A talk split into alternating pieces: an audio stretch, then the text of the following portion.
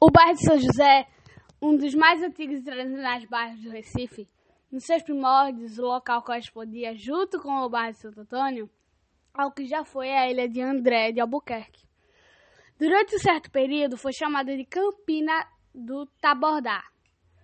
No início era habitado por pescadores e na área existiam as famosas cacimbas de Ambrosio Machado próximo das quais os holandeses construíram em 1630 o Forte Frederico Henrique, hoje denominado Forte das Cinco Pontes.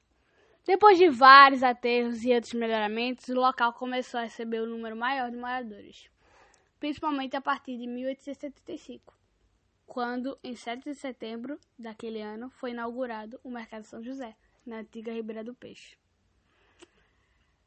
Situado na parte central e mais urbana da cidade, tem como referências o Mercado São José, o estuário do Pina, a antiga Casa de Detenção, que hoje transformada na Casa da Cultura, a Estação Central, que hoje se encontra o Museu do Trem, a Praça Imperial, onde atualmente se encontra a Praça do Mercado São José, foi no bairro de São José, em 1825, Antônio José Miranda Falcão montou uma tipografia e fundou o Diário de Pernambuco, o jornal mais antigo em circulação da América Latina.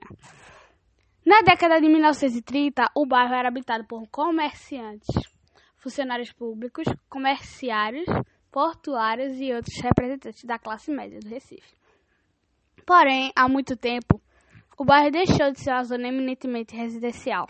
Hoje, o velho bairro São José encontra-se desfigurado, com alguns imóveis em ruínas, problemas sociais, de higiene urbana e de trânsito. Como o patrimônio da cidade do Recife e dos recifenses merece ser restaurado e preservado.